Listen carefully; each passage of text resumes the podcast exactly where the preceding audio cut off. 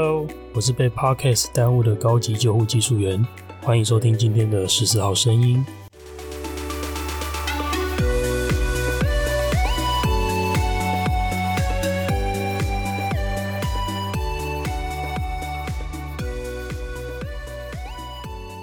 哇哦，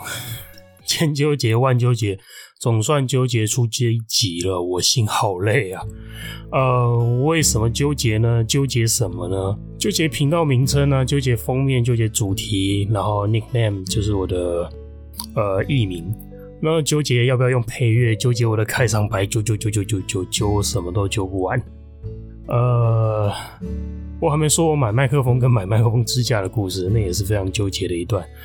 我觉得，嗯，为什么纠结呢？这很像是要把你平常住的家，呃，对外开放给大家参观一样。我不知道大家有没有办法想象，就如果你要做这，你要做这件事情，你要把你平常住的家开放给大家参观的时候，你会不会开始想说，嗯，我的门口要摆什么？我的电视机要放哪一款？我电脑桌面要是哪一个女优？嗯。播什么样的背景会让我感背景音乐会让我感觉我的生活比较品味，然后叭叭叭等等的，呃，我不知道大家会不会跟我一样有这种困扰了。可能处女座的朋友会很有感觉，呃，那我觉得我这个上升天平也不遑多让吧。我们内心到底能纠结到什么程度呢？我觉得很多时候是，呃，我已经纠结了老半天，我把很多选项都纠结掉了。用删去法，删删删，删到最后只剩下可能两个选项，而且客观来说，这两个选项已经不分伯仲，各有好坏，选哪个都好，选哪个都 OK。但是如果你以为这样子对我们来说，呃，已经很轻松的话，那你就错错爆了。呃，因为我觉得可以这样形容，就是我们就是那种骑机车的时候，路上啊，要是马路正中央有一根电线杆，往左闪，往右闪都 OK 的时候。我们就会纠结到底要往哪一边闪，最后正面撞上去的那一个。呃，好，扯远了。其实，在筹备这个频道的过程中，有很多人跟我讨论过，应该说，我跟很多人讨论过，跟很多人请教过，说我要怎么做，我要做些什么主题等等的。那有很多人问过我说，你要开这个 podcast，你的频道主题是什么？哎，这个问题对我来说很难回答。其实。因为我有很多的身份，那有很多的东西，我都会觉得我想要跟大家分享这些我的身份所得到的一些经历和感触，我都很想要跟大家分享。可是感觉这些东西又很难用一个精确的类别来框列它，那不像那个 那个确诊患者就是足迹乱啦，框列起来很简单，呃，那其实也不简单啦。不过我觉得就是。我想要跟大家分享的这些内容，很难用一个很精确的类别或者叫主题来呃分门别类，对，所以最后我觉得我自己得出来的一个结论，我自己还蛮喜欢的，就是说这个频道的主题到底是什么呢？我觉得这个频道的主题就是我自己啊，我本人啊，嗯，难道不是吗？呃，因为我会这样子看待，就是。Podcast 很像一个用声音来写字的个人部落格。那它既然是一个个人部落格，就我不用想着我的内容，因为反正我也没有要商业化经营嘛，我也没有要把它去变现拿来赚钱或什么等等的，不是。所以其实我觉得它的内容就可以很很自由、很自在，就不需要特别去。局限，我觉得只要你喜欢我的声音，喜欢我分享的内容，自然就会留下来听。如果你往后面继续听下去，随着越来越多人喜欢，我也会越来越乐于开放我的住家给大家参观嘛，是这个意思吧？所以，呃，能够这样做到，我就觉得很棒了。那真心希望我分享的内容能够在你心底，在你心底得到一些共鸣吧。那好了，扯得有够远，没办法，这是这个频道的。第一集，那我觉得引言的部分会长成这个德性，那也很合情合理吧？这是就第一集嘛。对，那这么长的一串引言呢、究竟要引出来的是一个什么样的主题呢？这个频道的第一集我想要跟大家分享的主题是每一个我救不回的病人。十秒钟音乐过后我们来好好聊聊吧。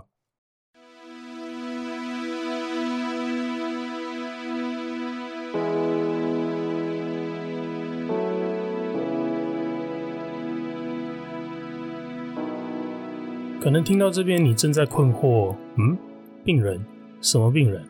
为什么我可以聊这个主题？哦，那是因为我没有好好的自我介绍。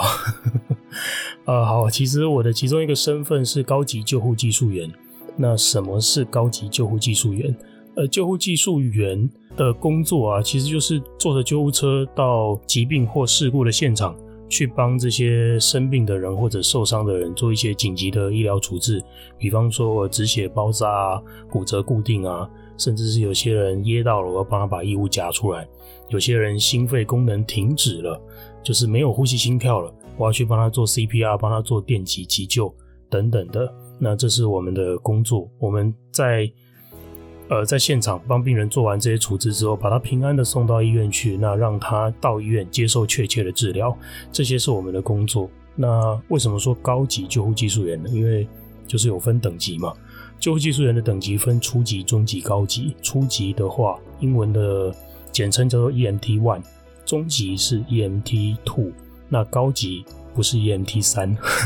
是 EMTP。呃，所以有些人会叫我 TP TP，那其实就是在指我高级救护技术员的这个身份。那我很常被问到的问题，除了什么是 EMTP 之外呢，还有另外一个很常被问到的问题就是，哎，你出勤过这么多的案件，救过这么多的人，那一定有你没救活、你没有救回来的。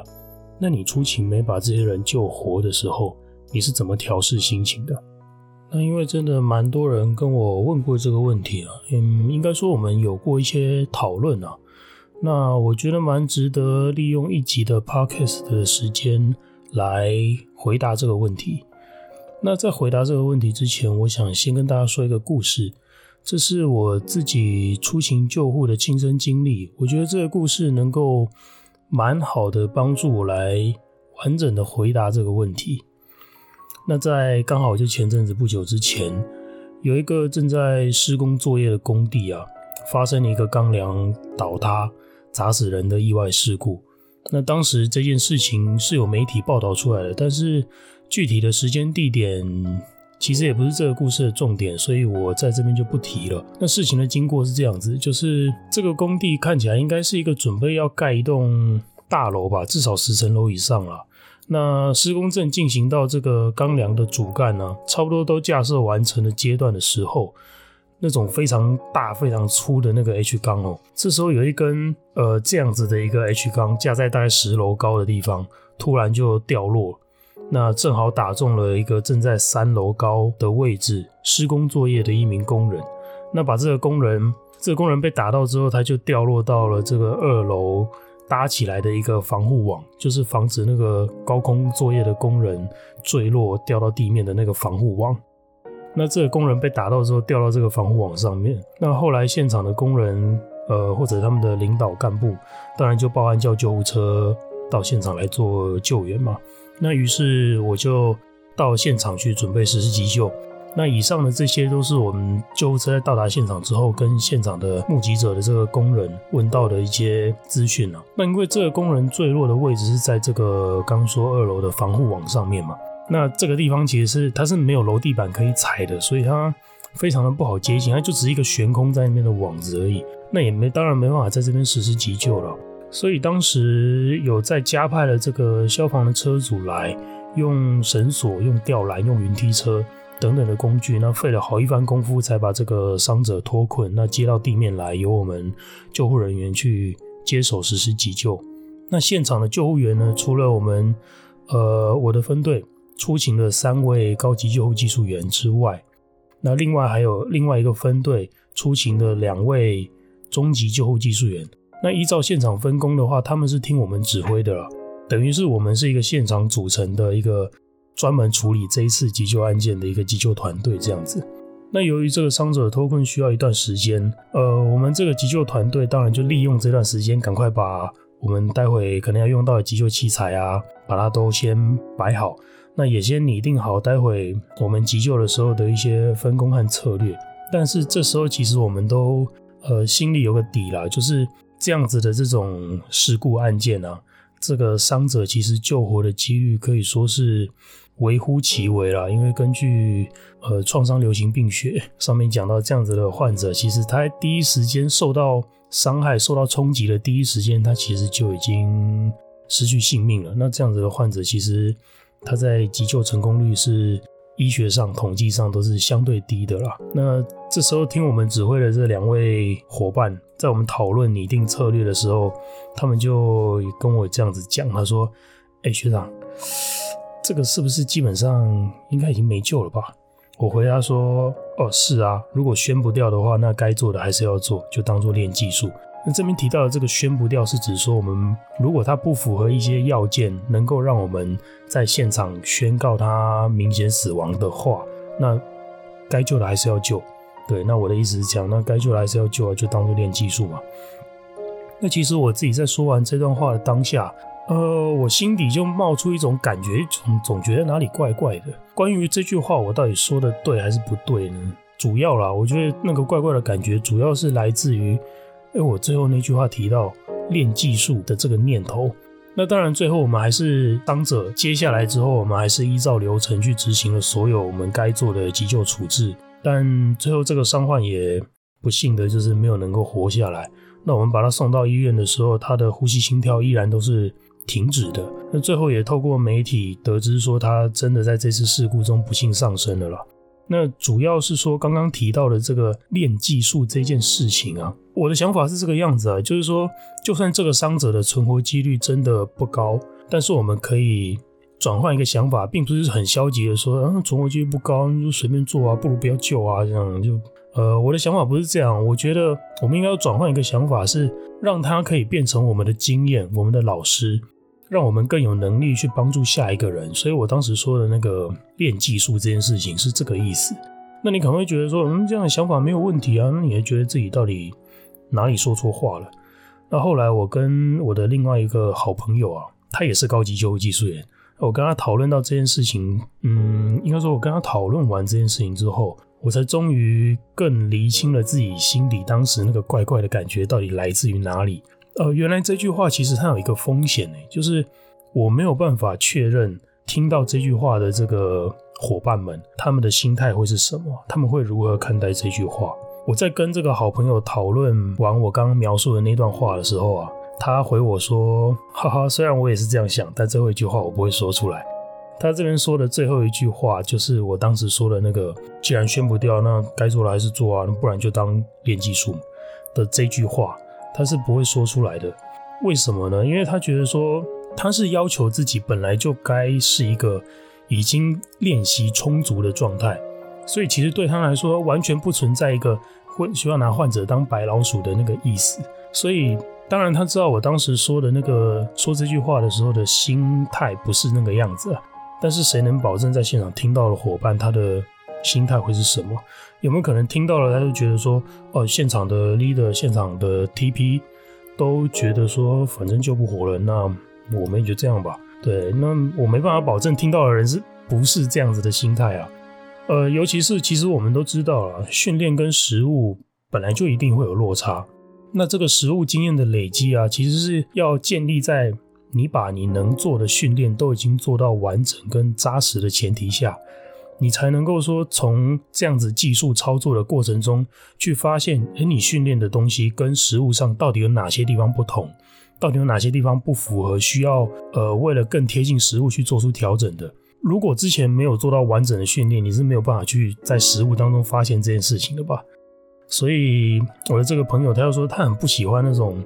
没做好准备就想着反正拿病人练习我也可以学会的这样子的一种态度了。那其实这部分我。本身非常的认同，那我也觉得，你如果平时不训不训练，出行才拿病患来练习，这种态度是呃非常不尊重向我们寻求帮助的每一个患者。而且我们要设想说，今天这个患者如果是我们自己的家人呢？如果是我们自己在乎的人呢？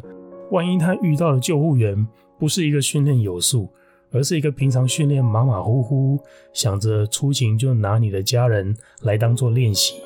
的一个救护员呢，我觉得应该没有多少人能够接受这样子的一个状况吧。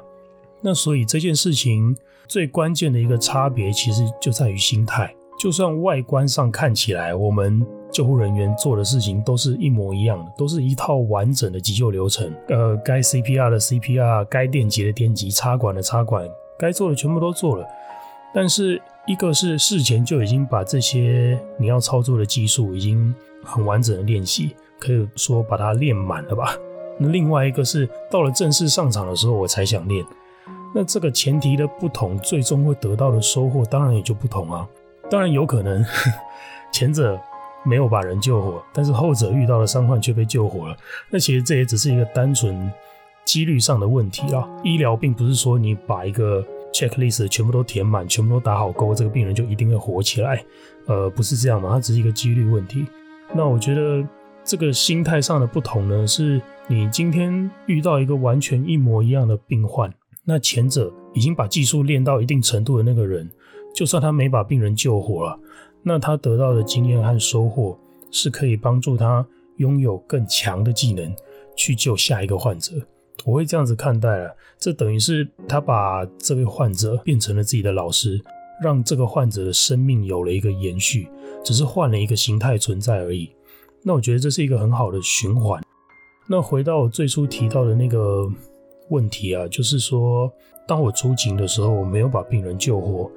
我是如何去调整自己的心态的？那我跟我朋友的这段讨论呢，其实是很好的诠释了这几年来职业下来我自己的一个心态吧。其实我本来就没有打算要救活所有我经手的病患。这句话的意思并不是说我出勤不认真哦，是说每一件案件我都尽自己最大的努力了，但是。就刚提到了嘛，医学没有绝对，并不是说我尽了所有努力了，我把这个该做的事情的 checklist 全部都打勾了，这个患者就可以活起来，并不是这个样子。我能够掌握的，其实就只有我自己是不是在每一次出勤的时候，我都已经做好了最充足的准备，因为只有这个样子，我才有机会在急救的过程中去发现，哎，原来实物上我还有这个地方还没准备好，原来实物上我还有这个地方。是我还不知道要准备的，这样我才有机会在呃下一次去改进这个地方嘛，这样子的一个精神啊。最后呢，我想跟大家分享一句话，那这句话是我一个学长，他也是 TP，也是高级救护技术员，他在我当初受训的时候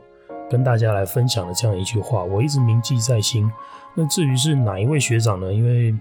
虽然这是一句很值得分享的好话啦，但是因为我没有跟他本人询问过，就是他的名字到底愿不愿意在这个地方曝光，所以在这边我还是他的名字我就先不提。啊，那他说的这句话是这样的：每一个患者都是我们的老师，他们用自己的身体教会我们救护的知识和技术，有的人甚至用尽了生命。那这句话在我当时听了，觉得非常的触动，非常的认同。那也刚好提到这个故事，回答我前面提到的这个问题，我觉得很适合用这段话当做一个结尾。那也把这段话分享给所有正在努力守护每一个生命的医疗从业人员们，让我们大家可以在这条路上互相勉励。好了。以上就是今天要跟大家分享的这段故事，跟我个人的一些体悟。希望你喜欢今天分享的内容。如果对于今天的内容或频道有任何的回馈或任何想对我说的话，都欢迎私讯到我的 IG Martin Chao 十四 M A R T I N C H A O 数字一四，我都会就我所知所学，尽我所能的回复每一个人。就这样，感谢您的收听，十四号声音，我们下一集见喽，拜拜。